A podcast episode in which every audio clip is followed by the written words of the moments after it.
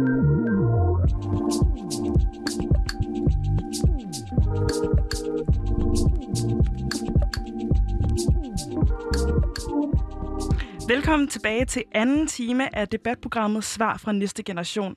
Her i programmet der inviterer vi politikere, direktører, iværksættere og meningsdannere til at møde næste generation af samfundsaktører.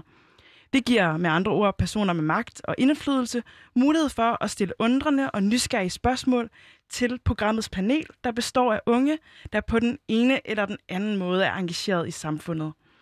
Gæsten kan på den måde blive klogere på, hvad unge tænker om lige præcis det felt, som gæsten beskæftiger sig med. Og mit navn, det er Gunvar Tarp Barkholdt. Og mit navn er Rasmus Især Salli. Vi er jeres værter, og når vi ikke står her i studiet og laver radio, så arbejder vi for noget, der hedder Ungdomsbureauet. Og det er et sted, hvor vi beskæftiger os med unge og med demokrati og med samfundsengagement. Her i anden time, der er vi så heldige, at vores panel stadig består af Digte og Ilea. Og, øh... og Gunvar, vi skal jo i, i den anden time her have besøg af Rasmus Holme, der er kommunalvalgskandidat for Enhedslisten på Frederiksberg. Øh, men han er også tidligere forperson for Landsforeningen for Lægestuderende. Og derfor skal vi altså tale om undervisning og uddannelse og læreruddannelse den næste time sammen med vores panel. Hvordan sådan, når du tænker tilbage på din folkeskoletid, nu ligger det et par år tilbage, det tør jeg godt at sige, men hvordan tænker du tilbage på den?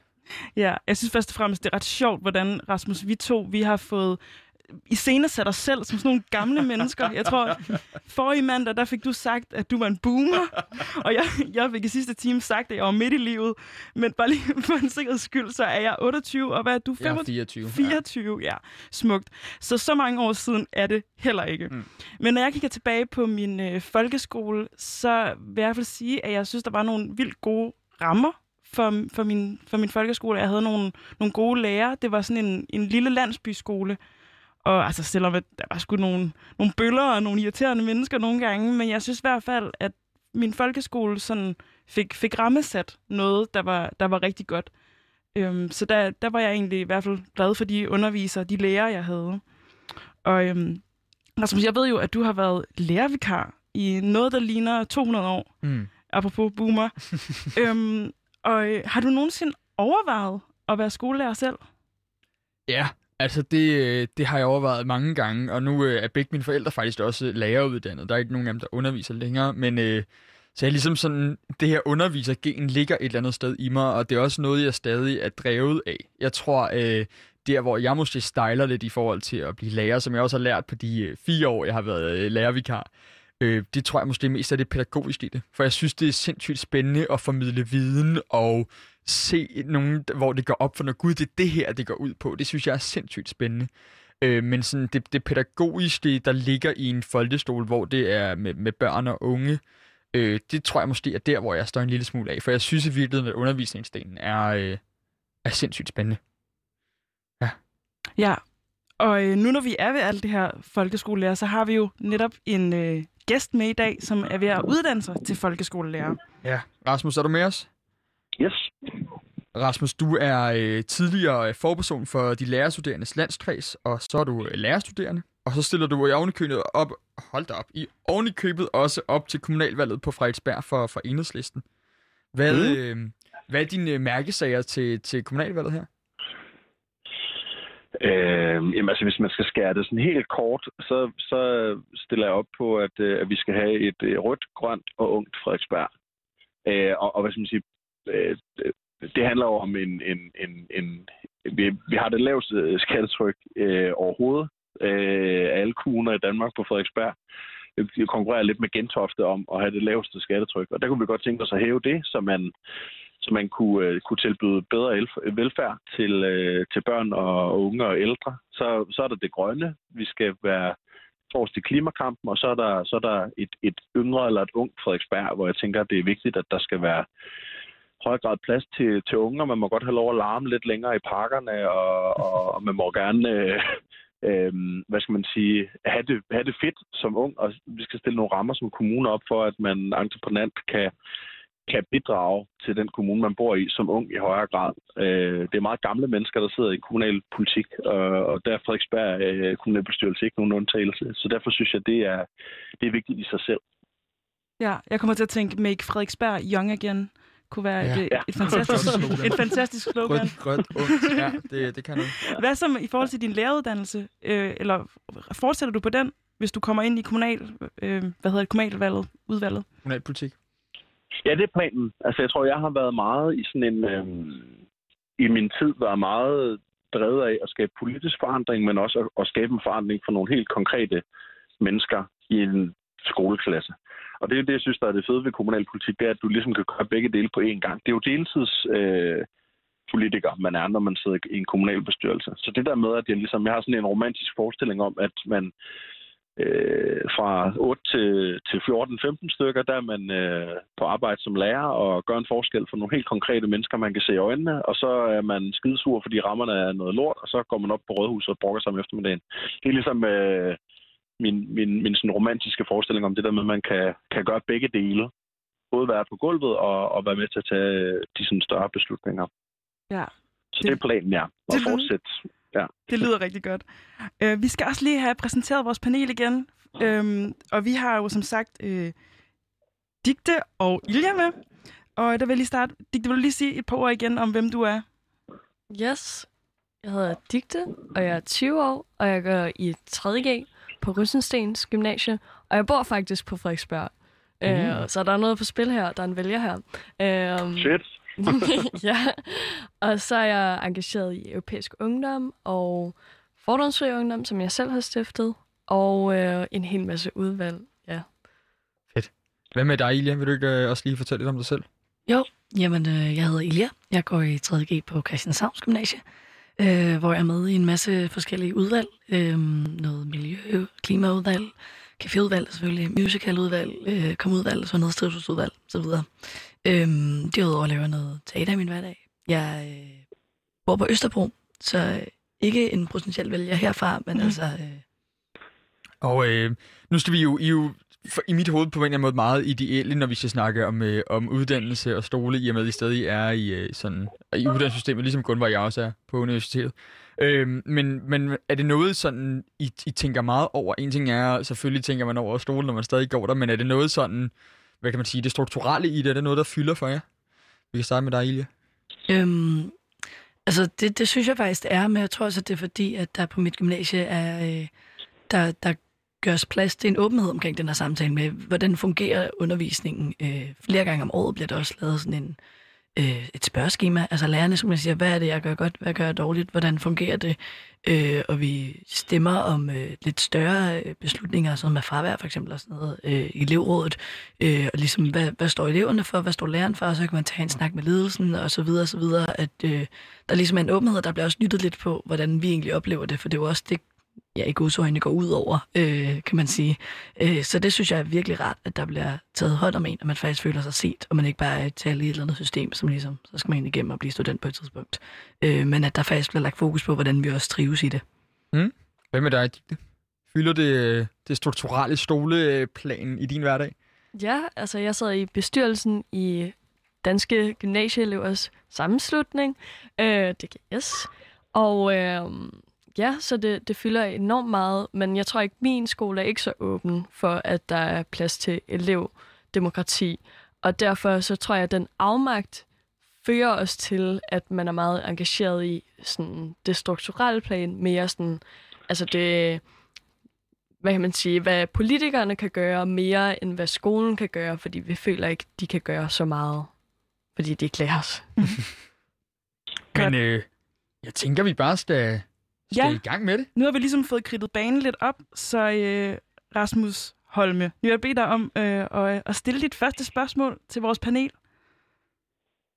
Yes, det vil jeg rigtig gerne. Øh, hvad hedder det? Øh, ja, mit første spørgsmål, det går på, øh, fordi det, det synes jeg jo er rigtig spændende, hvad det er for nogle, nu I, I går begge to i tredje G, øh, og det kan være, at I skal have nogle sabbatår og sådan noget, men på et eller andet tidspunkt, så kan det være, at I skal have en videregående uddannelse.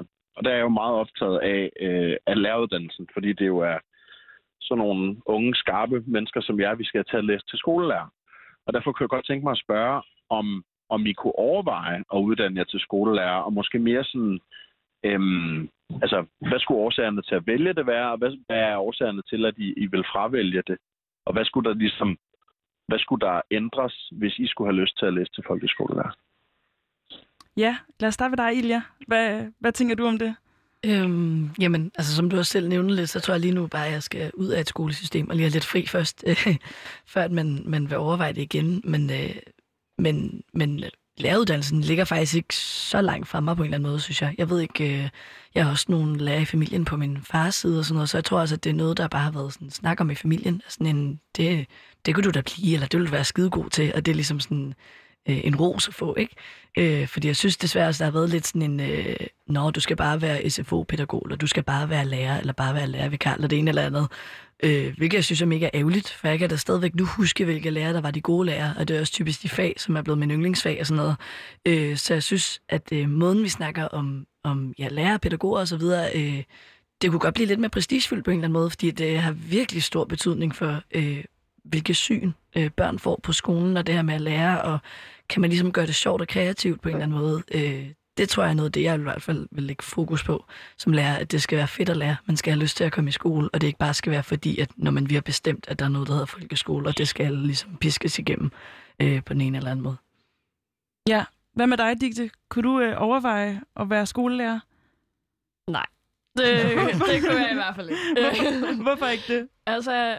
Faktisk så er jeg selv øh, svømmelærer lige nu, så øh, men, men det det der med, jeg kan godt lide at se, at, øh, at børnene lærer, og jeg kan godt lide at øh, ja, lave det sjovt for dem, men jeg kan ikke lide, at altså, ja, det der med, at det tager så lang tid at forberede, og lærerne får mindre og mindre forberedelsestid, plus at øh, jeg er en generalist, og jeg kan godt lave, lide at lave en masse ting, og jeg synes det at være så fastlåst i, at så er man dansklærer, eller så er man dansk- og idrætslærer.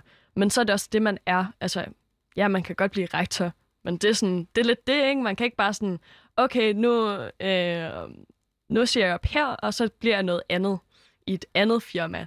Nej, fordi det er stadig en skole, og det er stadig nogenlunde de samme rammer. Så, ja. Mm. Hvad tænker du om det, Rasmus? Er det, er det, er det også sådan, du ser det? Mm, jamen altså, det, det, det er nogle interessante svar, fordi jeg tænker, der er jo flere ting i det, ikke? Altså, hvis man siger, det ene er det der med, at, at øhm, det kunne godt være, øh, der er noget, noget forberedelsetid, der gør, at det måske ikke er så attraktivt. Der er noget med det der prestige, som er et problem, og det, det tror jeg er meget rigtigt. Og så er det det der i forhold til sådan efteruddannelsesmuligheder, eller hvad man sådan skulle kalde det, ikke? Altså det der med, sådan, hvad er det, man kan blive med en læreruddannelse, hvor kan man ende, eller sådan, hvilke karriereveje er der? Fordi det er jo rigtigt nok, det er jo, på den måde er det jo en professionsuddannelse, der, der i et eller andet omfang, hvad skal man sige, ja, uddanner sådan direkte ud i et helt specifikt job, ikke? Men jeg tænker, der er jo også mange altså, forskellige lærerjobs, ikke? Altså, der er forskel på at være sådan en, øh, det man kunne kalde sådan en rugbrødslæreren ude i, i fjerde klasse, der, øh, der kører... Øh, to fjerdeklasser i dansk, øh, og forbereder det og går hjem igen, og så på en, på en, en efterskolelærer, eller, eller, eller sådan noget der, hvor det er nogle mere sådan friere skoleformer, hvor man måske også ser eleverne om aftenen, og hvor man er med til sådan at udvikle mere sådan brede dannelsesmenneskeagtigt syn, ikke? Altså, som jeg også tænker sådan er vigtigt, så jeg tænker, der er jo, der er jo flere veje ind i det der, men jeg kan godt se, hvorfor der bliver svaret, som der gør, desværre. Hvorfor... Øh... Hvorfor har du selv valgt at søge ind på læreruddannelsen og, og gerne vil være lærer? Jeg tror for mig handler det om... Altså jeg var meget i tvivl, om jeg skulle læse lærer, eller om jeg skulle læse statskundskab. Øhm, og jeg er sådan lidt... Sådan, for at gøre det valg lidt op i mit hoved, har jeg ligesom karikeret det sådan, at man siger, enten så skulle man gøre en, en, en kæmpestor forskel for få mennesker, altså seksogtyve unger i klasselokale, som man kan... Altså som der også bliver sagt, ikke? Altså man kan jo ændre deres syn på... på skole og livet og, og øh, litteratur og samfundet og alt muligt. Altså sådan, det er virkelig stor impact, du kan have, ikke? Eller også så kan du læse statskundskab, og så kan du få en, en impact på rigtig mange menneskers liv, som embedsmand eller politiker eller et eller andet. Til gengæld så er det nogle, øh, hvad skal man sige, nogle kommaer, eller så du kan få fem kroner mere i kontanthjælp, og nu hæver vi skatten med en promille, eller sænker den med en promille, eller et eller andet. Altså, det er en relativt lille impact på sådan helt almindelige menneskers liv. Og der tror jeg, der, der vælger jeg ligesom at læse til skolelærer, fordi jeg tænker, så kan man ligesom... Der, der vil jeg hellere gøre en, en kæmpe stor forskel for, for de få, end en lille forskel for de mange. Det blev lidt langt, men jeg sådan, det, det, det tror jeg, sådan, det, jeg sådan, det, det er derfor, jeg har valgt at læse til folkeskolelærer. Mm. Nu, øh, nu smider jeg også lige noget langt efter dig så, Rasmus, fordi jeg ja. øh, har lige læst sådan en analyse foretaget for Danske Professionshøjskoler, der viser, at der i tyve tredive kommer til at mangle i omegnen af tretten tusind lærere på landsplan. Og det er både på grund af for lave optagelser på læreruddannelsen, men også fordi det simpelthen er svært at tiltrække lærere til folkeskolen. Øhm, og tallene mm. viser lige nu, at der er omkring seksogtyve tusind læreruddannede, der ikke arbejder i folkeskolen. Og der, hvor ja. at cirka femten tusind, de overhovedet ikke underviser. En ting er, at man er så ude på en S F O eller på en efterskole, som du selv sagde, eller på privatskoler. Men, men der er simpelthen femten tusind af læreruddannede, der slet ikke underviser. Altså, hvorfor, mm. hvorfor, hvorfor tror du, det er så svært at tiltrække lærere til lige præcis folkeskolen som, som, single, som sådan en enkeltstående case? Fordi jeg tror, man... Jeg tror, man Du kan ikke huske, hvem, hvem det var af jer, der sagde det, men det der med, at man tænker det som sådan en meget fastlåst job, hvor du går på arbejde og gør det samme hver dag, eller sådan ikke, altså det bliver lidt sådan fabrikagtigt, du bliver en del af, og det er bare sådan, det bliver sådan lidt stenet og ensformet, og det, jeg tror, jeg tænker jo meget sådan, lærerne er jo sådan en, øh, altså, øh, det er sådan en, altså, højtuddannet, skidedygtig konsulenttype, der jo laver alle mulige processer i samspil med kommunens forvaltning og socialrådgiver og sundhedsplejersker og skolepsykologer og skal hjælpe dem med at komme godt videre og alle de forskellige elever og forældre, og så er der en dag, hvor halvdelen ikke der går op, fordi der er en eller anden fodboldkamp eller i nat, eller altså det, det, det, der sker jo en hel masse ting, og der er jo ikke to dage, der på den måde er, er ens. Så det der er mere sådan, at, at, at det at være lærer er sådan et, øh, sådan et kedeligt rugbrødsjob. Øhm, det kan jeg i virkeligheden ikke sådan helt genkende. Jeg tror måske, at, at der er en del af fortællingen i det, der er galt. Og så tror jeg, at det der med, at der er rigtig mange, der har søgt ud eller væk fra folkeskolen, det handler jo, altså der var rigtig meget af det, der skete efter to tusind og tretten og den reform øhm, og den arbejdstid, der ligesom gør, at man har meget mindre forberedelsestid, som gør, at der er mange af de dygtige, der er, der ligesom har været sådan, det, jeg kan ikke, jeg kan ikke lykkes. Øhm, og det, det er jo et meget ubarmhjertigt job, hvis du føler, at du ikke kan give eleverne det, de burde have, og du godt kan give dem det sådan rent fagligt, men du bare ikke har rammerne til det. Det er jo drønfrustrerende, ikke? Det tror jeg også har en indflydelse. Ja. ja. Ilian, nu nævnte du selv, at du måske godt kunne overveje at være lærer. Ikke, du behøver at love noget. men, men hvad er det, der sådan måske trækker i, at du kunne overveje ikke at gøre det? Øhm, jeg, jeg, det er et godt spørgsmål. Måske det egentlig bare er, er mig som person, at jeg... Det, der er noget, der tiltaler mig mere, eller sådan.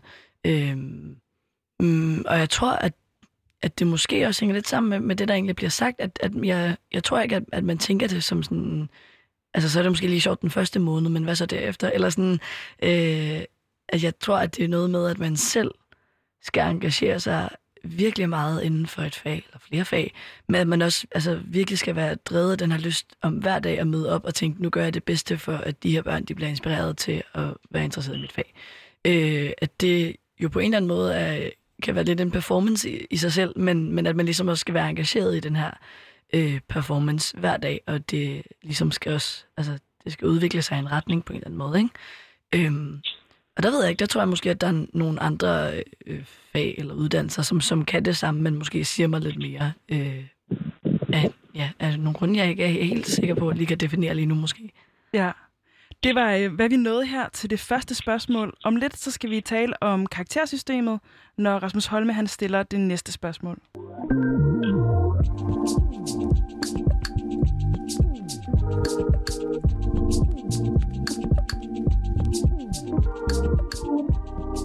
Vi er i gang med programmet Svar for Næste Generation, og med os i studiet, der har vi vores panel, som i dag består af Ilja og Digte. Og med over en telefon, der har vi spørgsmål fra øh, kommunalvalgskandidat til øh, fra Enhedslisten, Rasmus Holme. Og, øh, og nu skal vi høre dit andet spørgsmål til panelet. Rasmus, hvad er det, du gerne vil spørge Digte og Ilja om? Yes, jamen altså det, det er i forhold til det her med karaktersystemet, øhm, som jeg... og selv er meget optaget jo som lærer og som hvad skal man sige, skole, skolepolitiker, eller hvad skal man sige, har også været med til at sidde i den det er en hvad skal man sige, ekspertkommission, som regeringen nedsat, øh, som øh, har skulle kigge på, hvordan man kunne lave om i karaktersystemet, og skulle der være færre karakterer. Og jeg kunne virkelig godt tænke mig at høre, sådan, hvad I øh, tænker om karaktersystemet. Og hvis I synes, det ikke er fedt, hvad for nogle alternativer I så ligesom ser øh, i det. Synes I, karakterer er fede, eller sådan, hvad kan vi gøre ved det? Hvad kan vi gøre anderledes? Ja, lad os, øh, lad os starte med dig, Digte. Ja, altså jeg var faktisk med til at skrive øh, D G S' karakterpolitik. Øhm, mm. Ja, og der synes vi, at karaktererne skal, altså karakterskalaen skal laves om til et til seks, fordi at, altså, det, det er enormt øh, uretfærdigt, at der er så stort et spring mellem syv og ti, når der kun er to mellem ti og tolv. Altså, så, det, så ens gennemsnit bliver ligesom påvirket det. Og så altså, også, at øh, altså på vores aktivitetskonference nåede vi frem til, at det skulle være karakterfrit, tror jeg, den første, det første år. Men det synes jeg ikke rigtigt, vi skal, fordi jeg synes selvfølgelig, vi skal have mere feedback, men jeg synes, det er fedt det der med, at man ligesom øh, opnår en... sådan en øh, følelse af, at man går videre. Altså, nu er man gået fra syv til ti til tolv, altså, så man kan se udviklingen. Så kan det godt være, at det så ikke er... Øh, så kan det godt være, at det er individuelle karakterer, for eksempel, hvor man så starter på et nul alle sammen, og så går op ligesom et trin, når man har forbedret sig. Det synes jeg godt, man kunne gøre. Men, men jeg synes stadig, at den der udvikling er, er meget vigtig. Men kan man ikke godt se den her udvikling, uden at man har et tal? Øh, nej, jeg synes ikke, feedback er tilstrækkelig. Øh, fordi, altså, jeg kan godt lide at være konkret også, at så siger læreren for eksempel, ej, din, din indledning er blevet lidt bedre, men det, det giver mig ikke sådan en konkret følelse af, hvor er jeg. Også fordi, at man skal jo bruge de karakterer til at komme videre på den videregående uddannelse, og det er meget svært at lave et ligesom, system, som gør, at, at vi ikke skal bruge karakterer, fordi det Det er på en måde en, en kold og kynisk måde at sige, altså, du kan komme ind, du kan ikke komme ind. Um, og der er selvfølgelig, det er der selvfølgelig noget galt med, og man kan erstatte det lidt med kvote to, men, men der er ikke noget godt alternativ, som jeg ser det lige nu. Hvad med dig, Ilja? Hvad, hvad er dine tanker om karakter og vores karaktersystem? Jamen, jamen jeg synes faktisk, at det er en virkelig... Et, et, et godt spørgsmål. En, en svær situation også at tage stilling til. Også fordi nu er jeg så meget i det selv, og, og vil jo lyve, hvis jeg ser, at jeg ikke lige nu har hovedfyldt af karakterer. Altså, øh, men, men jeg synes faktisk, at det er problematisk øh, i den forstand, at jeg synes måske, at, øh, at sådan ved jeg, at der er mange ven, af mine venner, der har det, at det er meget svært at, at ligesom få et, et, et, et tal på sig. Man bliver meget sat i bås på en eller anden måde, og hvis man ikke lige passer ind i den bås, så er det ærgerligt. Øh, og det er jo også forskelligt fra folkeskole til folkeskole, hvorvidt man får karakterer, altså får man en glad smiley eller en sur smiley eller det ene eller det andet, ikke? Øh, og ligesom i hvilke klasser er det, man begynder at få de her karakterer. Og man kan sige, at vi, vi får dem jo kun, og det er også det, som Digte siger, vi får dem jo, fordi det betyder noget på et tidspunkt.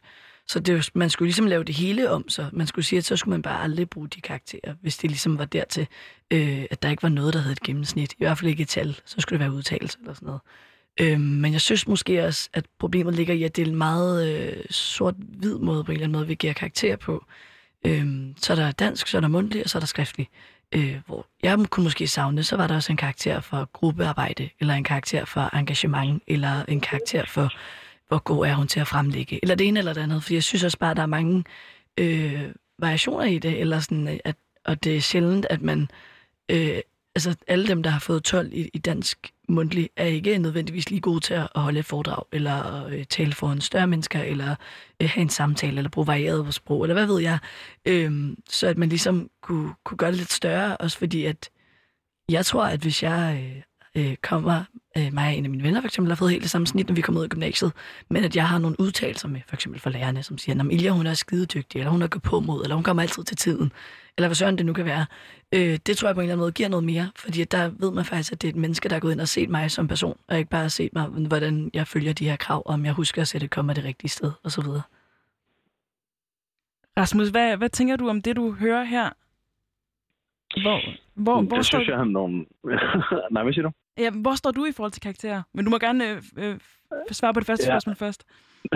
Jamen, jeg tror, altså, jeg synes, altså, det er nogle gode reflekterede overvejelser jo, eller sådan, og jeg synes, det er også det er svært, fordi det er ligesom, øhm, det er svært at, hvad skal man sige, se, hvordan man ligesom skulle indrette ellers. Altså, jeg tror, for mig handler det rigtig meget om det der med, at, at jeg tror, at jeg også i et eller andet omfang anerkender, at, at vi skal have et karaktersystem, fordi vi ikke har, altså, hvis vi nu havde frit optag på alle uddannelser, så alle bare kunne blive skolelærer, eller antropologer, eller statskundskaber, eller hvad de nu ville, så var det ligesom fint, men, men sådan, det, det, det, det, det tror jeg ikke er så, så, så smart eller så farbar en vej, så, så jeg anerkender, at vi ligesom skal have karakter. Jeg tror for mig, det handler meget om det der med, om det er noget, vi skal, hvis vi kun skal, altså hvad skal man sige, hvis det kun skal bruges til at, hvad skal man sige, øh, opdele vores ungdom på en måde, hvor vi ligesom siger, at du kan komme ind på den uddannelse, og den uddannelse kan du ikke komme ind på.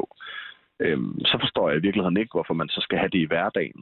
Altså fordi jeg tror, at det bliver jo lidt sådan, det jeg synes, der er det svære, også fra sådan, fra sådan et lærerperspektiv, det er, at man jo netop bliver sådan en, i stedet for at være den varme hånd på skulderen, eller den, der ønsker at sådan løfte dig og, og øhm, udvide din horisont, så bliver man lidt sådan en sådan lidt hårdt ord, så kan man godt blive lidt sådan en bødel-type, øhm, som, som, som eleverne kan have en følelse af, at, at, at at læreren sætter dem i kasser, og ligesom siger, øh, altså, du er et syvtal, du er et firtal, du er et tital, du er et total, du er dumpet, du er tolv, eller sådan, ikke? Altså, øh, og der kan jeg mærke, der synes jeg, det er svært i hverdagen, fordi det ligesom, alle undersøgelser peger på, at, at det i virkeligheden ikke, øh, hvad skal man sige, hjælper til sådan at opleve en progression. Altså det der med, at du bliver, du, du bliver dygtigere, der er det meget mere, hvad skal man sige, hensigtsmæssigt, sådan læringsmæssigt perspektiv, at du får at vide, hey, i den her stil, der er det oplagt, at du næste gang prøver at bruge nogle flere tillægsord, fordi det kommer til at betyde, at dit øh, sprog bliver lidt federe, eller sådan, prøv at prøv nogle flere indier, eller sådan indskudte sætninger, prøv at korte sætningerne lidt ned, prøv at gøre, altså sådan, så det netop bliver sådan mere, din problemformulering kunne stå skarpere her, altså så det bliver sådan noget konkret, man faktisk kan ændre, og der tror jeg, at nogle gange sådan, der bliver det svært at vide, hvad man skal ændre, hvis man bare får et syvtal. Så er det sådan, okay, så skal du gøre det lidt bedre for for ti, men, men hvad er det, jeg skal gøre bedre? Så jeg tror, det handler meget om det der med, hvordan lærer vi egentlig mest? Og så handler det for mig også om det der med sådan læreren som bødel, sådan lidt hårdt sagt. Øhm, hvor jeg synes, der er nogle overvejelser i, hvordan vi bruger det i hverdagen. Øhm, ja. ja. Hvor jeg synes, der skulle vi bruge det altså meget mindre, eller have det karakterfrit, og så havde vi en prøve til sidst, for eksempel, ikke? Mm. Hvad tænker du om den her løsning, Digte? Hvordan synes du, det lyder, det som, som Rasmus foreslår her? Mm, karakterfrit, det ved jeg ikke. Altså, jeg synes, jeg synes selvfølgelig, selvfølgelig skal det ikke bare være et tal, men jeg synes, man får rigtig meget ud af, at der er et tal og noget feedback. Altså, det gør vores dansklærer altid. Hun giver altid feedback. Og så også det, jeg synes også, man, når man får årskarakter, så skal skrive en lille note til, hvorfor man giver den karakter. Bare en lille note, fordi det tager jo også noget af lærernes tid. Øhm, og så synes jeg måske ikke, altså, øh, jeg ved i hvert fald, der er rigtig stor præstationsangst hos unge, og der tror jeg måske ikke, det vil hjælpe så meget at få flere karakterer, fordi det, så er der flere præstationsområder, øh, altså ved at lave en præstation, okay. og ved at lave, øh, ja, alt det der. Så det tror jeg i hvert fald, for mig vil det ikke være en, være en løsning. Mm. Jeg tænker i hvert fald også, for mig at se, så har Den, den gode side af karaktererne, det er, at den er nemmere at navigere i. Men man kan så også sige, om, om det så er fedt at vide, at man er et syvtal eller et tital. Det, men jeg synes i hvert fald for mig, har det nogle gange hjulpet mig lidt til sådan at kunne, kunne afstemme, hvad der var af forventninger til mig. Det er noget af det, som jeg ser som det positive ved karakterer. Ja, jeg, jeg tror også, det stærende, det var Rasmus også inde på før, det er det her med, hvad, om de skal bruges til noget. Det snakkede jeg også om, at lige nu i gymnasiet øh, tænkte jeg også rigtig meget på, at, øh, at jeg skulle bruge dem, fordi jeg gerne ville ind, eller jeg ville gerne have mulighederne åbne tilbage, det var, jeg skulle læse bagefter, men nu her på, gymna- eller på universitetet fylder karaktererne ikke særlig meget for mig, fordi jeg ved grundlæggende, at lige Gunvar og jeg som retoriker er super eftertragtet i samfundet, som de vil gerne have os. Men, men det hele tiden det der med, det er møntet på, hvad man skal bruge dem til efterfølgende, fordi jeg tænker, hvis ikke man havde det mål for sigte, jo, så ville man godt klare sig godt, men der vil ikke være hele det der præstationspres, som du også nævner, Digte, med, at man skal klare sig så godt, så godt, så godt. Jamen, man kunne måske hvile mere i det, hvis ikke der var forventninger om, at hvis ikke du får det der skide tolv-tal hjemme, så kan du ikke det, du gerne vil efterfølgende. Det er måske der presset i virkeligheden er. Har du lige en kommentar, Digte? Ja, men det var, jeg tror, at det ligger dybere, det man skal gøre op med. Jeg tror, man skal gøre op med det der med, at det er dårligt at få et syv. Altså, at det der med, at der ikke ligesom, hvis man ikke er klog, så er man ikke noget værd. Altså, det, det synes jeg, det er en, en retorik, jeg hører rigtig meget. Øhm, en diskurs, der er. Og øhm, ja... Fordi så er man ikke noget. Fordi hvis man nu ikke er sød, så er man ikke sød. Altså, så, så er det jo lige meget, så er det bare neutralt. Men det der med ikke at være klog, altså... Men det kan også være de omgangskredse, jeg, jeg begår mig i. Men, øhm, men ja, det der med at hvile i, at det er okay, jeg får nul komma to, eller det er okay, jeg får fire. Øhm, og jeg behøver ikke at få tolv. Det er måske mm. det, vi skal gøre op med. Ja, det er en virkelig spændende samtale, og jeg håber, at øh, Rasmus han kan få en hel masse med af det her. Men vi skal videre til øh, næste spørgsmål. Og øh, det bliver så det tredje spørgsmål. Hvad, øh, hvad, hvad er det, du et spørgsmål, du har der, Rasmus? Yes, jeg bliver helt sikkert klogere.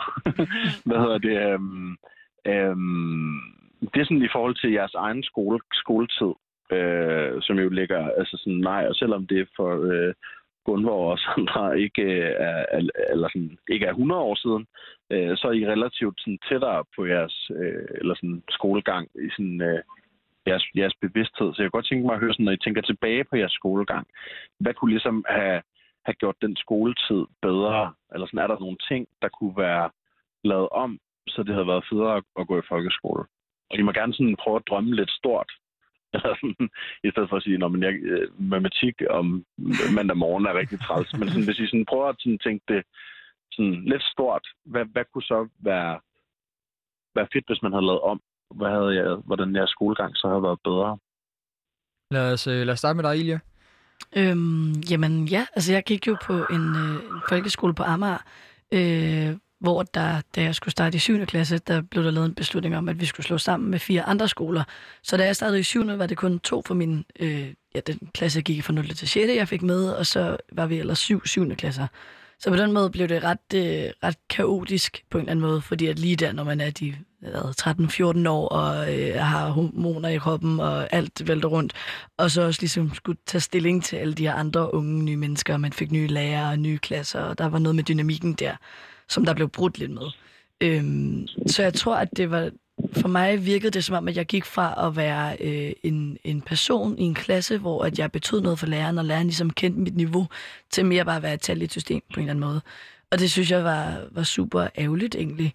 Øh, fordi at i min, min nul til sjette klasse, der, var jeg, der havde vi en dansk lærer, som virkelig gik ind og tog hånd om os. Jeg tror, vi havde seks syv forskellige danskbøger, fordi at han så, du skal leve dig i at stave lidt bedre, du skal leve dig i noget komma, du skal leve dig i det ene eller andet.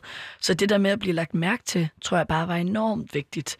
Øh, for mig i hvert fald, at føle ligesom, at der er en mening med det, selv når man ikke synes, at det giver mening med de der matematikglosser, hvad søren, og jeg vil ikke være matematiker. Men ligesom få det til at give mening alligevel, og føle sig set, tror jeg er enormt vigtigt. Øh, Derudover så kan jeg også huske, at der jo kom sådan en regel med, at nu skulle vi bevæge os lidt mere i undervisningen.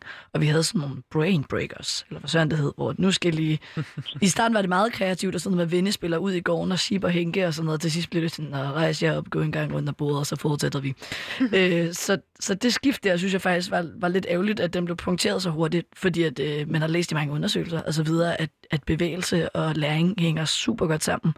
Øh, så jeg tror, at ligesom... det, der ville kunne holde mig lidt, og jeg er ikke engang så vild med sådan at dyrke motion. Det er ikke, fordi jeg er sådan en sportstype, men bare lige det der med lige at være lidt i gang i løbet af dagen, og ikke bare skulle sidde ved et bord og stige ind, øh, men komme ud og lave nogle lidt kreative projekter, arbejde sammen med andre klasser, arbejde sammen med andre elever, se det på en ny måde. Øh, det, det tror jeg øh, skaber interesse hos rigtig mange unge, og det der føle, at man kan i gang sætte noget og føle sig kreativ, øh, og være ude og lidt have noget mellem hænderne på en eller anden måde. Det, det tror jeg vil, vil optimere min skolegang i hvert fald. Mm. Hvad siger du, Digte, hvis du må drømme et kæmpestort om, øh, om din skoletid, eller den potentielle fremtidige skoletid? Hvad skulle, hvad skulle det så indeholde? Mm, jeg tror, det er to ting. Og den ene ting, det er, at faktisk, at der er flere skift. Fordi jeg synes, det er meget, man bliver meget fanget i den rolle, man har i sin klasse. I, og så er det jo tolv år, man skal... Eller, hvad er det? ti år? Sorry, jeg tænkte på det amerikanske system. um, ti år, man er så fanget i den rolle i, i folkeskolen, og så kan man gøre som U S A, hvor man så skifter lidt klasse, og så, så det heller ikke bliver så stort, når man skal på gym, og så møde helt nye mennesker, og så har man fra sin klasse måske hørt, at det her gym er bare det bedste, øh, hvor ja, det vil bare udvide ens horisonter, ligesom at, øh, at gøre nogle, nogle flere skift. Og øh, så tror jeg også, og det er ikke for min egen skyld, det er for samfundets skyld, at der så kommer flere øh, fag, hvor man skal bruge sine hænder. Og det er jeg virkelig dårlig til. Men det tror, tror jeg, at øh, vil promovere lidt at øh, komme på erhvervsuddannelser. Øh, ja, det, det tror jeg, det, det kunne man godt gøre. Ja, hvor, hvad, hvad, hvad tænker du, at det vil give? Altså, hvor, har vi brug for flere øh, på erhvervsuddannelserne? Nu bare sådan helt helst. Ja, ja, det har vi. Og vi har også brug for at øh, skubbe folk i den retning, uden at ligesom sige, at du kan bare ikke komme på gymnasiet, fordi du ikke har karaktererne til det, og derfor skal du på erhvervsuddannelserne. Fordi det skaber også lidt et tabu om, at erhvervsuddannelserne, det er der, hvor du går hen, hvis du ikke er klog nok. Mm. Ja. Rasmus, hvad tænker du om det, du hører her? Jamen, jeg synes jo i virkeligheden, det er lidt interessant i forhold til det første. Det der med, at det, det der jo i virkeligheden lidt, lidt uenige, som jeg hører det i forhold til sådan... Øh, den ene vil gerne have, at, at man ligesom er i den samme klasse i høj grad, og, og, og har, har få skift, og, og, og den samme...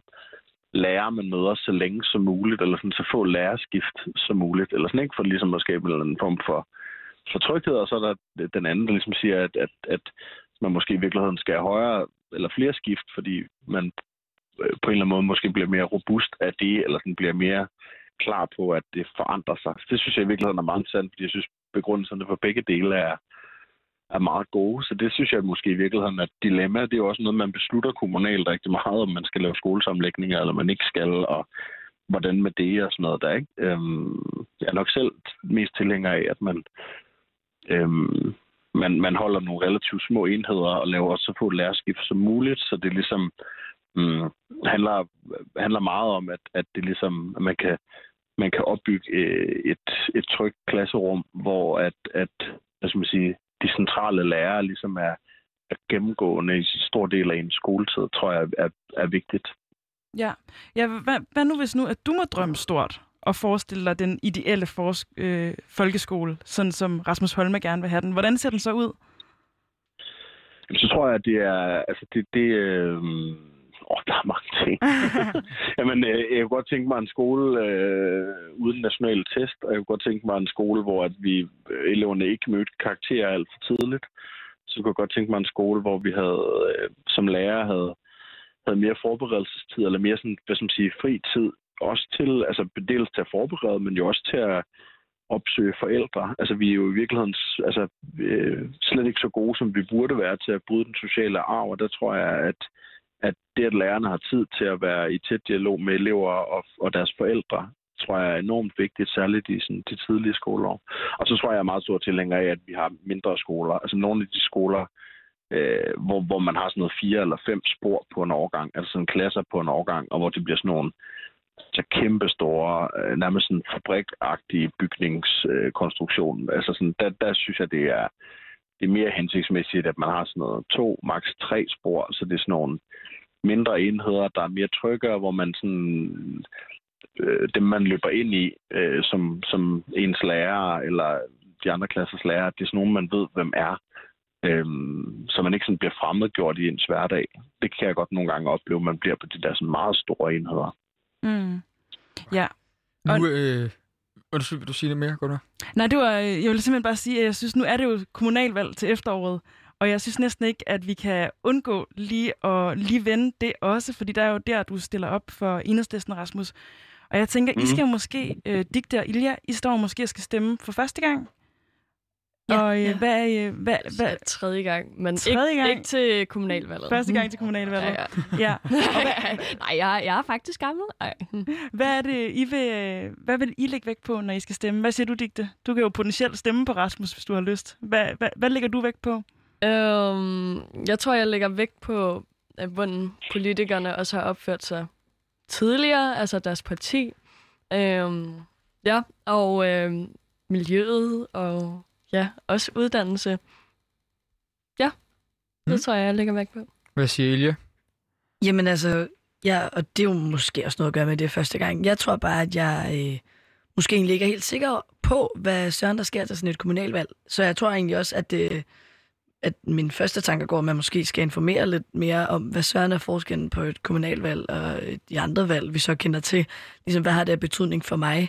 Øh, fordi det er jo... altså ja, ikke mindre ting. Nu skal vi heller ikke øh, nedgøre det mere, end det er. Men det er jo bare netop sådan noget med øh, øh, veje, for eksempel i den kommune, man bor i, eller sådan noget, ikke? Men altså, hvad er det ligesom, øh, at, at der sker ved, at jeg stemmer på nogle personer her, og ligesom, hvad, hvad har det af direkte konsekvenser eller goder øh, for mig? Men jeg tror da også, altså, det er noget i det, som Digtjoen også siger, øh, klima, øh, ungdom, altså sikkert også uddannelsessystem, men altså, man kan også sige, nu har jeg måske også fået nok af uddannelse, ikke? Eller så nu, igen, der skal lige nogle sabbatår til, tror jeg, før jeg rigtig kan uh, se tilbage på det og tænke, hvad søren kunne man egentlig gøre bedre her? Øhm, ja. Hvis I skulle, øh, hvis I skulle have et, en bøn, hvis nu vi leger, at øh, Rasmus ikke er på Frederiksberg, men han bare var jeres allesammens øh, kandidat, Er der så noget, sådan, I vil opfordre Rasmus til at gå på valg på? Vi hører hans mærkesager af det her med uddannelse og undervisning og alle de her ting. Også trade hans arbejde. Men hvad, hvis I sådan skulle, skulle pege Rasmus i, i, en, i en retning, som I kunne tænke jer, hvad, hvad vil jeres råd være til ham? Nu får I igen lov til at drømme stort, og vi lige hæver Rasmus ud fra Frederiksberg. Hvad, hvad tænker I om det? Digte? Jeg tror ikke med... Altså, fordi hvis det ikke var Frederiksberg, fordi jeg kan ikke lige tænke noget på Frederiksberg, fordi de har mange grønne steder, og det, det er lidt sjovt, at det er noget med, hvis man kigger ud af et vindue og ikke kan se træ, så skal man rapportere det til Frederiksberg Kommune, fordi så sætter de et træ. Um, ja. Og det, ja, det er meget fedt. Um, så jeg kiggede lige ud af mit eget vindue, og der er heldigvis træer. Um, men, men det kunne da også være i København, og... Um, Ja, flere parker også. Altså, der var snak om at øh, lægge park over Vesterport station, hvis nok. Men så var de røde partier sådan, at no, men hvad hvis Venstre nu øh, bygger bygninger der øh, i stedet for park? Altså på et eller andet tidspunkt, ikke? I en, ja, i en, en øh, virkelig, virkelig fjern fremtid, fordi det er de røde, der har magten i København. Men sådan noget som det. Mere natur. Ja, hvad tænker Ilja? Øhm, jeg tror, altså, hvis nu det skal blive i, i skoletemaet øh, der, så tror jeg, at, at jeg måske er fortaler for at få lidt flere kreative fag på skemaet. Øh, eller bare sådan noget, nu har man det, hvad hedder sådan noget, madkundskab og øh, musik og sådan noget. Man har det lidt i de mindre klasser, men det er også noget, der ikke øh, bliver taget så seriøst. Eller sådan, øh, det er jo ikke noget, vi nogensinde får karakter i, medmindre man så på noget videregående vælger at gå i en retning. Øh, men bare fordi jeg tror egentlig, at, at man lærer bedst, når man hygger sig, når man har det sjovt. Øh, og det er jo ikke, altså, det er jo ikke fordi, at alle er skønsang, men vi har jo bare set her altså under corona, hvordan alle alligevel synes, det er lidt hyggeligt med kor og sådan noget. Og det er også meget efterskole, højskoleagtigt med, så skal vi have fællesang og sådan noget. Men, men jeg tror faktisk bare, at det gør noget, at man kan samle som nogle ting. Ligesom i idræt, det er godt, at man ikke er øh, en kæmpe øh, elitespiller, men alligevel så at spille rundbold er jo altid grineren og hyggeligt med klassen. Øh, så sådan med at få lidt, lidt kreative fag ind, øh, og så når, helt sikkert også noget, øh, nogle fag med hænderne, sådan at man også kan se, at du skal ikke synes, at dansk er sjovt, hvis ikke det er det, du ligesom skal videre med, hvis ikke det er det, der giver mening for dig, så, så er det okay, at du går lidt i en af de her andre retninger også. Mm. Ja. Nu skal vi snart til at give plads til nogle forlængede nyheder, men jeg vil lige nå at høre fra dig, øh, Rasmus. Er der noget af det her, nogle af de her svar her, der har overrasket dig? Mm. Oh, det ved jeg ikke. Øh, jeg kan også spørge om det. Nok ikke sådan helt vildt, men jeg tror, at nogle af de der tanker om, om, om, om, om skolegang, og nogle af de der med, med er, er, hvor mange skift har man, og sådan noget der, øh, og store skoler og sådan noget, det tror jeg har sat nogle tanker i gang i forhold til sådan fordele og ulemper i det. Øh, så det er blevet sådan måske mere nuanceret blik på det. Mm. Er det noget, du kan tage med i jamen, både dit politiske arbejde og dit arbejde som kommende folkeskolelærer? Det synes jeg i høj grad. Øh, det synes jeg i høj grad, jeg tror jeg. Det der med, der også bliver, altså lille siger til sidst her i forhold til det der med sådan, det jeg vil kalde sådan præstationsfri rum i skolen, altså hvor man netop sådan er, øh, hygger sig og får, så får det koblet til læring, eller sådan et eller andet, man sådan kan i situationssammen bruge til noget, øh, tror jeg er rigtig vigtigt, det der med sådan at tænke, tænke skolen lidt anderledes, sådan turvende nogle ting på hovedet. Det, det, det synes jeg helt sikkert, jeg kan bruge. Mm. Og så lige øh, helt kort her til sidst. Øh, jeg tog her i studiet. Hvordan har det været at, at være med i dag, Ilja? Det har været mega hyggeligt, mega sejt. Øh, igen, så tror jeg, at det er, er vigtigt, at man... Øh, ja, nu er jeg så atten, så jeg kan jo faktisk stemme. Men også når man er under atten, at man øh, kommer lidt i dialog med nogle af dem, der faktisk har mulighed for at bestemme noget. Øh, sætte nogle tanker i gang. Øh, ja, igen, som jeg også sagde tidligere, snakke lidt i øst, lidt i vest, og så finde ud af, hvor sådan kan vi mødes i midten på en eller anden måde. Øh, og hvordan kan jeg se det fra dit synspunkt, og hvordan kan du se det fra mit? Øh, fordi jeg tror, det er mega vigtigt i al slags politik faktisk, at man både hører for, ja, for også de helt gamle hoveder, men faktisk også for de helt unge. For, øh, for vi har alle sammen nogle meget forskellige måder at se det på, og det tror jeg er enormt relevant. Ja, digte. Meget kort. Ja, jeg tror også, det er det der med samtalen, fordi jeg lever måske lidt i et ekokammer, og så det der med, at øh, folk rent faktisk ikke vil skifte skole, altså ikke vil sådan skifte klasse og sådan noget. What? Det har jeg nu lært. Det skal jeg lige tænke over. Ja, det er alt, hvad vi når i for i dag. Tak fordi, at du var med, Rasmus. Og tak til panelet, Digte og Ilja. Øh, vi er tilbage med en ny omgang svar for næste generation på mandag den syvende juni. af Özlem Sikic og Uffe Elbæk. Tak for i dag. Produktion og ja, alt muligt andet. Øh, dyre- og fødevareproduktion. Øh, det, det kan man i princippet også have i andre lande, så jeg tror, at, at hvis man ligesom øh, sætter en stopper for det sådan uden videre, så, så tror jeg også, der er mange, der vil miste på det. Og det vil man også kunne mærke i Danmark. Så jeg tror, det er derfor, det er så svært på en eller anden måde at, at rigtig øh, gøre noget ved, uden at man godt ved, at der er store konsekvenser også. Hvad tænker du, Digte? Hvorfor tror du, vi er, vi er endt her med sådan nogle øh, pladskrav, som vi har i øjeblikket, som øh, Henrik beskriver? Jeg tror også, det er økonomien, altså efterspørgsel, og så en, altså, at man godt vil gøre det rigtig, rigtig billigt også at producere de her svin. Øhm, men jeg tror også som Ilja, at det er meget svært at gøre om på, også fordi, altså hvis man tager med C O to, så er det også toogtres procent øhm, procent af, jeg tror det er virksomheder, som udleder C O to eller sådan noget. Det er i hvert fald det er en ret stor del af udenlandske ejede virksomheder, som er i Danmark, som udleder C O to'en i Danmark. Øhm, og hvis man så sætter kravene op for det, så, øhm, så flytter de jo bare udenlandsk. Og det er derfor, at man skal bruge E U. Øhm, men også lidt til, til dit spørgsmål tidligere, fordi jeg synes ikke, Man, man fik uh, lidt lov til at svare på det, uh, fordi at uh, jeg synes, at det, man burde gøre, det er, at man burde ændre støtten. Fordi hvis du, det, du siger er sandt med, at uh, svineproduktionen ikke holder vandet, altså at, deres, at det koster mere, end vi får ud af dem, så kan man jo bare lade være med at give dem støtte, og så se, om det så overlever, øh, og så sætte nogle krav for, hvad vi kan støtte til. Det tænker jeg er løsningen, eller en af løsningerne i hvert fald. Der tænker jeg i hvert fald også, at så må man modsat vil også have nogle højere krav til, hvordan man så skal behandle dyrene, fordi i sådan, i sådan en situation der, så kunne jeg godt være bekymret for, at man så ville sige, okay, nu, bliver det, nu får vi ikke vores støtte, så bliver vi nødt til at effektivisere endnu mere, og skal have endnu flere dyr på, igennem systemet. Men det tror jeg ikke, man kan, fordi der er også øh, rigtig mange mærkater også på, øh, på maden, altså for eksempel økologi eller fritlandshøns og, og så videre, så forbrugeren ved også godt, hvad der sker, og så tror jeg heller ikke, altså hvis de får så lidt plads, så ved jeg ikke, om man kan endnu mere sådan sætte, øh, så de får endnu mindre plads. Også fordi, altså også fordi der er nogle dårlige, selvfølgelig. Jeg, jeg tænker, jeg kan ikke lade være at tænke over det her med, at I siger, at, at så rykker produktionerne udenlands. Øhm, og så tænker jeg, jamen så kan vi vel lave nogle restriktioner om, hvad det er, vi må importere. Men omvendt så fylder det også i mit hoved sådan, jamen skal vi så bare være sådan et lille land, der slutter om os selv og siger, at vi har vores egne interne love, og, og vi vil ikke have jeres kød, fordi det er også for dårligt. Så vi bliver sådan et lille sluttet samfund, men, men som de rigtig nok siger hele tiden, så er vi også bare en del af E U, og vi har også det her fællesskab med import og eksport rundt omkring og sådan noget. Så jeg, jeg, synes, det er, jeg synes, det også er svært. Ligesom I selv siger, altså at jo, vi kan godt lave en masse restriktioner hjemme, så rykker de ud.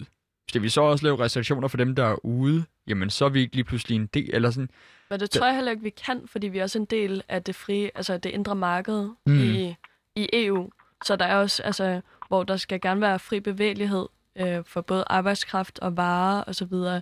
Så sådan, jeg ved ikke, der er også nogle restriktioner i forhold til det, hvis vi også gerne vil være en del af E U, som også kunne være løsningen. Ja.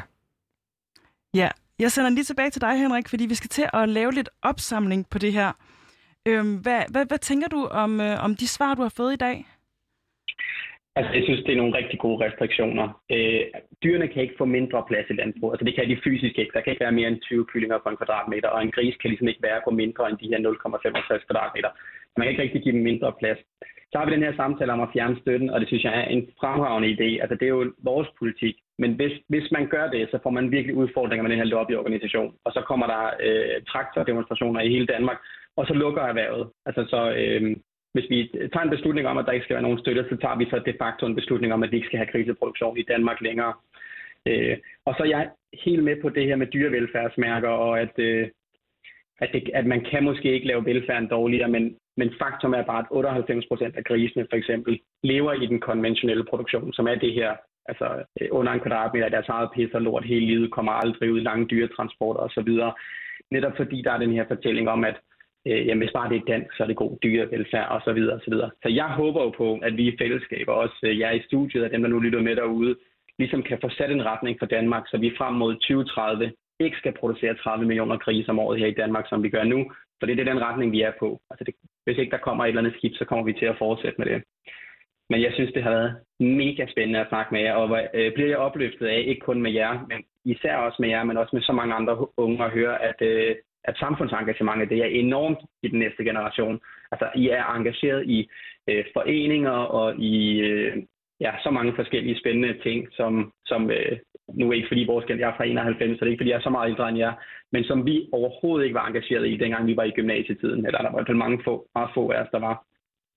Jeg tænker, der er en masse Henrik Windfelter i jeres generation, som også gerne vil gøre en forskel for dyr og miljø osv. Og, og det er virkelig opløftende. Så det skal I have tak for på sådan en anden pinsedag her. Lige ganske kort, Henrik, har du fået nogle, nogle svar? Jeg synes, vi har fået mange konkrete forslag på bordet her fra panelet af. Er der noget sådan konkret, du vil tage med videre ind i, ind i partiet, når du møder på arbejde i morgen? Ja, altså en ting, jeg noterer mig, det er, at der er, øh, der er virkelig brug for et... Et, altså vi skal i fællesskab virkelig have løftet informationsniveauet omkring, hvad, hvordan forholder det sig egentlig. Og så det, som vi snakker om her meget med, at, at det kan være en udfordring med øh, lobbyister, som vi egentlig når frem til i begge øh, de her to svar. Det er jeg bare så mega enig i, for det er netop dem, der har de her alternative historiefortællinger om, at øh, altså hvis man vil have en elbil, så står der en lobbyist klar fra øh, olieindustrien og siger, ja, men det gør ikke nogen forskel, fordi i Tyskland, der kører de benzinbiler, eller hvis, hvis det samme med svinekødet her, så står der en lobbyist, der klar og fortæller os det ene og det andet. Så vi sådan lidt ubevidst får også sådan en masse stopklodser for os selv, fordi vi har hørt fra højre og venstre, at det kan ikke lade sig gøre på den ene eller den anden måde. Men det kan sagtens lade sig gøre. Altså, vi kan virkelig skabe det samfund, vi gerne vil have. Så vi i fællesskaber, I gør det skide godt i jeres program her. Vi skal bare sprede noget information. Og så kunne jeg rigtig godt lide det tidligere segment, øh, vi havde. Der var sådan en helt monolog fra en af jer om, øh, at vi skal også give noget håb til folk. Og det er jeg så enig i, fordi det er jo igennem den her historiefortælling om, at der faktisk er en anden vej, at vi kan samle noget opbakning osv. Jeg synes, det er mega fedt. Det eneste, jeg vil sige, det er, at man må ikke give spoiler i Game of Thrones. Det går, det går, det går. Og er der ikke sådan regler om, når der er gået et ekstra antal år, at så må man gerne... Jo, jo, så er det, det deres egen skyld. Ja. Det kan godt være. Ja, hvis ikke de kommer med på vognen nu, så er det sgu deres egen fejl. Ja. Jeg skal lige høre, vi har lige her til sidst helt kort, øh, kære panel. Hvad, hvad har I fået ud af den her samtale? Hvad, hvad siger du, Ilja? Øhm, jamen, jeg tror, at det er noget med at øh, føle sig oplyst. Altså, jeg synes, der, som vi også snakkede om tidligere, det er meget de dårlige ting, man ligesom hører i medierne. Øh, så jeg synes, at det er rart at kunne snakke sammen, og måske kunne øh, finde en, en mellemvej, og ikke gøre det så sort og hvidt, og ikke gøre det til, enten er du veganer, eller så er du en dårlig person, eller altså, at man ligesom kan finde de her mellemveje og sige, øh, jeg rykker lidt her, du rykker lidt der, vi bevæger os i en god retning. Øh, det, det tror jeg, at der virkelig skal åbnes op for, og det tror jeg er vejen frem til super mange øh, Løs- løsninger, eventuelle løsninger på de her problemer. Ja, har du noget at tilføje, Digte? Ja, øh, jeg tror, lidt, det er lidt det samme. Øh, ja, at det er godt at have en samtale. Fantastisk. Godt, og øh, vi er ved at nå til vejs ende her i den første time, og jeg vil bare sige tusind tak til dig, Henrik, fordi du var med og stillede nogle rigtig gode spørgsmål. Ja, og tak til panelet, øh, men I er jo heldigvis også med på den anden side af nyhederne, når vi er tilbage med den anden øh, time og en ny gæst. Vi får nemlig besøg af Rasmus Holme Nielsen, som stiller op til kommunalvalget til efteråret for Enhedslisten, og så er han også tidligere forperson for de lærerstuderende. Ja, så vi skal både snakke noget om noget uddannelse og noget karakter, og øh, hvordan vi egentlig i det hele taget bygger vores folkeskole op. Ja. Og øh, det kommer vi til at snakke meget mere om, når vi er tilbage efter nyhederne. Så vi ses lige om lidt. Hej.